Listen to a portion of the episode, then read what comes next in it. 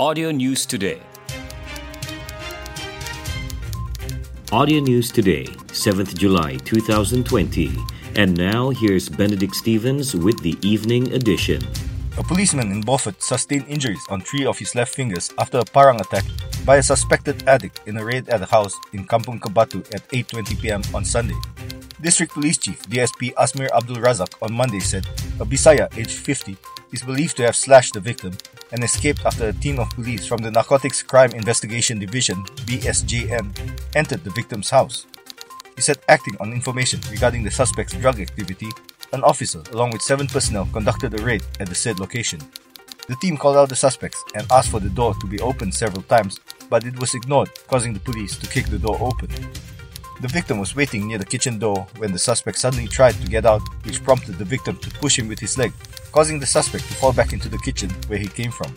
The victim then tried to catch the suspect, who fell on his back, but he swung a parang at the victim, hitting him on the left hand. The victim fled to avoid further injury, he said on Monday. Asmir said the suspect then left his house and fled to the garden behind his house, where the rest of the personnel tried to catch him, but were unsuccessful due to the darkness and bushy areas. Police, however, have mobilized a team to track down the suspect, believed to be still hiding within the village, he said. A 42 year old man was fined 3,000 ringgit or 3 months jail on Monday for running an entertainment center without a license. Lai Kian Wai pleaded guilty before magistrate Lovely Natasha Charles to committing the offense at the Brew 7 Karaoke Lounge at Block A of Plaza Utama, Penampang at 11.50 pm on February 2nd this year. Inspector Zamri Zakaria, prosecuting, told the court that police acting on information raided the outlet and found that the caretaker of the premises, Lai, failed to produce a license. Eight customers were found inside the premises at the time, the court heard. Lai was charged under Section 3 of the Public Entertainment Ordinance 1958, which provides for a fine of up to 50,000 ringgit or up to one year jail or both upon conviction. A 34 year old man was jailed seven months by the magistrate court yesterday for threatening to kill his wife. Muhammad Nazri Abdul Wahab pleaded before magistrate Lovely Natasha Charles to criminally intimidating Rafiza Makapagal by saying, Aku kasih mati kau hari ini, and at the same time pointing a knife towards her. He had committed the offense at 7.30 pm on June 7th at a telephone shop on the ground floor of the Centerpoint complex. Inspector Zamri Zakaria prosecuting told the court that while the wife was working at the premises, Nazri came and called her to come out. Nazri became angry when his wife refused to meet him and he started cursing her and threatening to kill her, the court heard.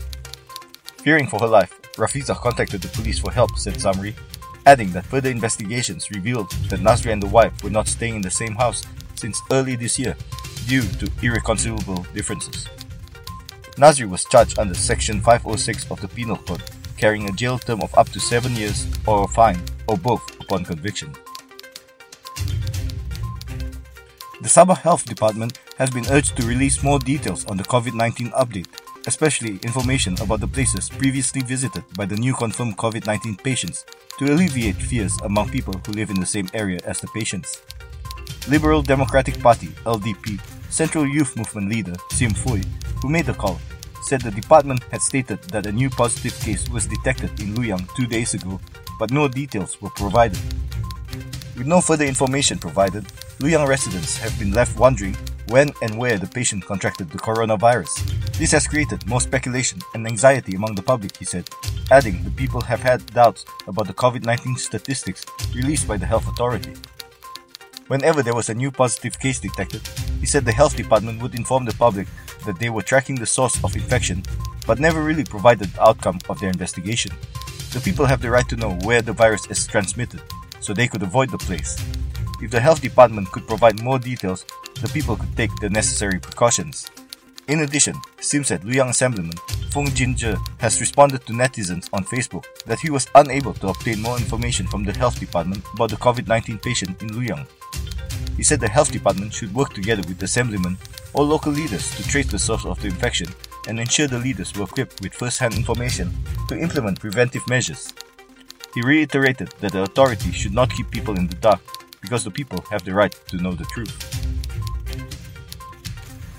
Senator Dr. John Ambrose suggests the proposed construction of Papar Dam be put on hold to allow for the rehabilitation of irrigation facilities flood mitigation project and clearing of clogged rivers in 10 districts.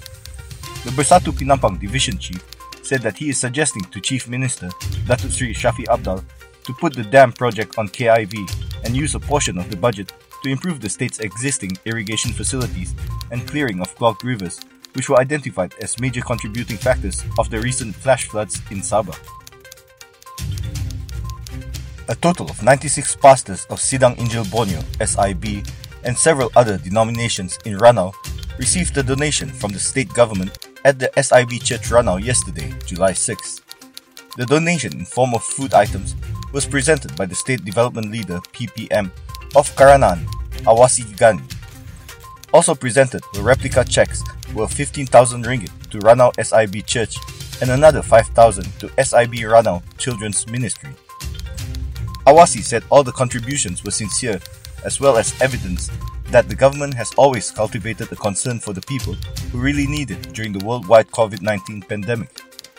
He said the state government will always provide assistance to those affected, regardless of race, religion, and culture.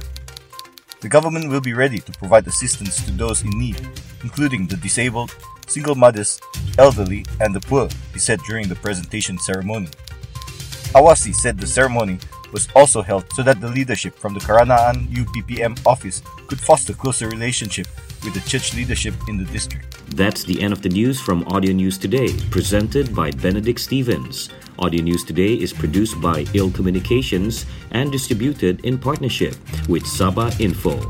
For more news, join us on Telegram t.me slash Audio News Today. Audio News Today